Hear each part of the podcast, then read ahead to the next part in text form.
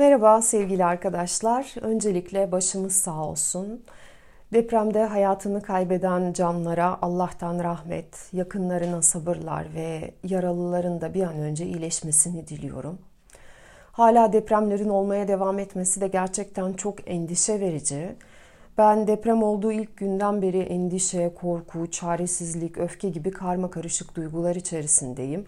Pek bir şey yapacak enerjim de motivasyonum da yok ve tahmin ediyorum ki siz de aşağı yukarı aynı duyguları hissediyorsunuz. Ne kadar, nasıl, ne zaman mümkün olacak hiç bilemiyorum ancak bu yıkıcı olayda hayatı bir şekilde etkilenen herkesin bir an önce maddi ve manevi yaralarını sarabilmesi, yaz sürecini atlattıktan sonra yepyeni farkındalıklarla hayatında tekrar mutlu olabilmek için kendine izin verebilmesini diliyorum.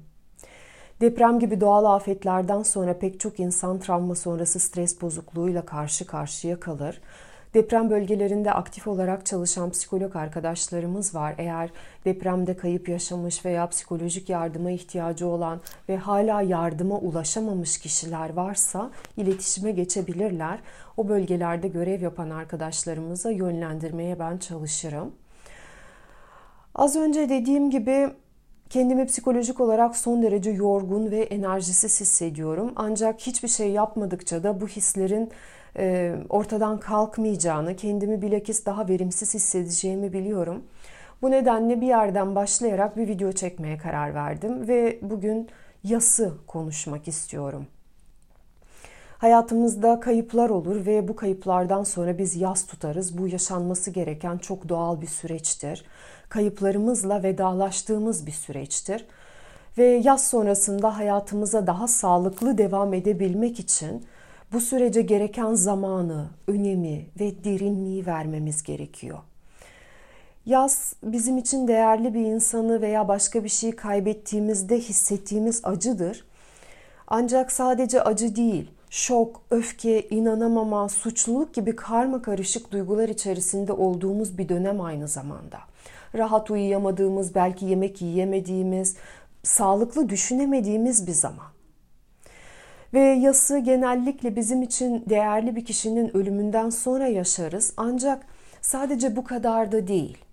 Mesela boşanma sonrası önemli bir beraberliği bitirmeye karar verdiğimizde eğer işimizi kaybettiysek, sağlığımızı kaybettiysek, iflas ettiysek, bebeğimizi düşürdüysek, emekliliğe geçerken, evcil hayvanımızı kaybettiğimizde, e, herhangi bir hayalimizin artık gerçekleşme imkanı olmadığını anladığımızda, bir yakınımız ciddi bir hastalığa yakalandığında, bir arkadaşlığımız bittiğinde, mesela büyüdüğümüz evin satılması bile e, yaz tutmayı gerektiren süreçlerdir.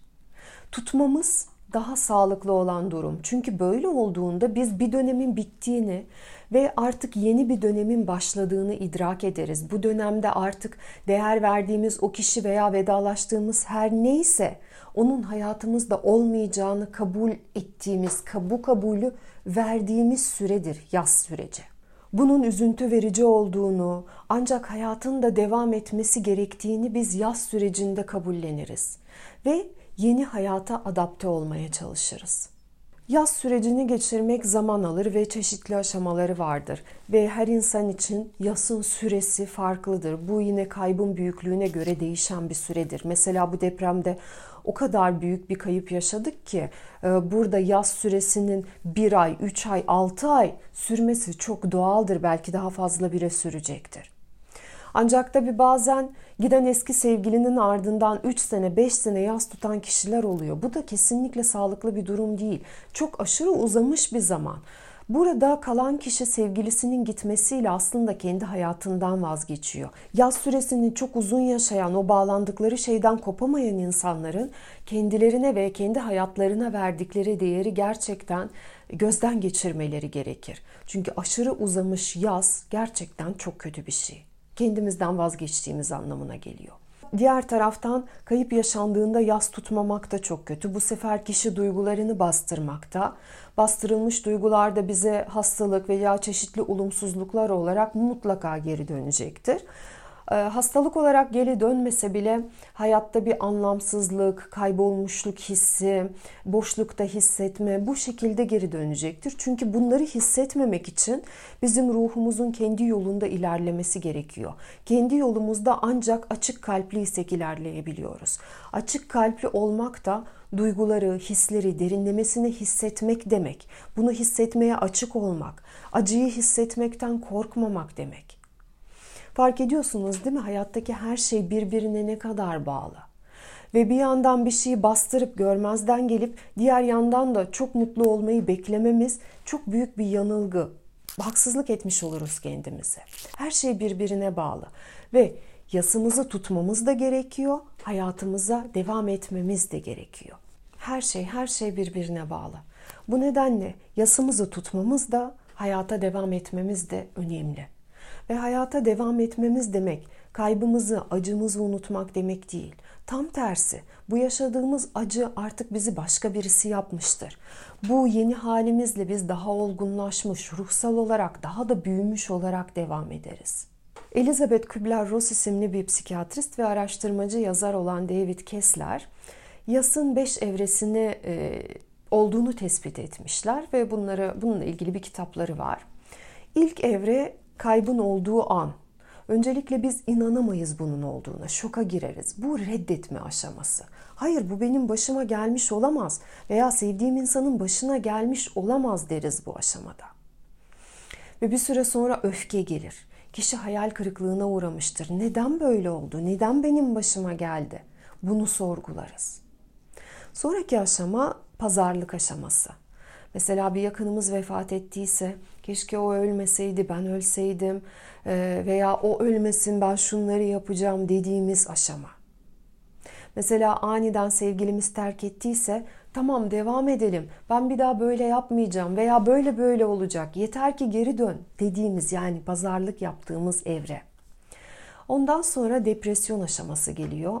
Artık kaybı kabullenmeye başlarız geri gelmesi için yapabilecek pek bir şeyimiz olmadığını, olayı değiştirebilecek gücümüz olmadığını yavaş yavaş kabul ederiz bu depresyon aşamasında. Ondan sonra da kabul evresi. Eğer yüzleştiğimiz şey ölümse ölümün hayatın bir parçası olduğunu, eğer bizi terk eden sevgilimiz ise artık onun dönmeyeceğini, ilişkilerde ayrılıkların da olduğunu kabul ederiz gerçeği tamamen kabul ettiğimiz aşama. Bütün bu aşamaları yaşamak için kendimize izin vermeliyiz. Bizim için değerli birini kaybettiğimizde hiçbir şey olmamış gibi güçlü durmak doğal değildir. Her ne hissediyorsak bunları dışa vurma özgürlüğünü kendimize vermemiz en sağlıklı olan durum. Ve bu süreçte bedensel sağlığımıza dikkat etmeye devam etmeliyiz. Kendimizi salmamalıyız. Ve çok geciktirmeden mümkün olduğu ölçüde günlük rutinlerimize geri dönmeliyiz. Ben yaşadığımız her şeyin bizi kişilik olarak şekillendirdiğine ve gereken dersi almayı başarırsak bizi ruhsal olarak büyüttüğüne çok kalpten inanıyorum. Ee, her yaşadığımız olayla biz yeni birine dönüşüyoruz. Ve her yaşadığımız e, bu tarz olaydan sonra bu neden başıma geldi? Bana ne göstermeye, ne öğretmeye çalışıyor? Bu acıyı bir daha yaşamamak için ben düşüncelerimi ve eylemlerimi nasıl değiştirmeliyim? Bu gibi sorularla kendinizi, durumu değerlendirebilirsiniz ve neler yapacağınızı, neleri daha farklı yapabileceğinizi gözden geçirebilirsiniz. Tekrar başımız sağ olsun. Şimdilik sevgiler, hoşçakalın.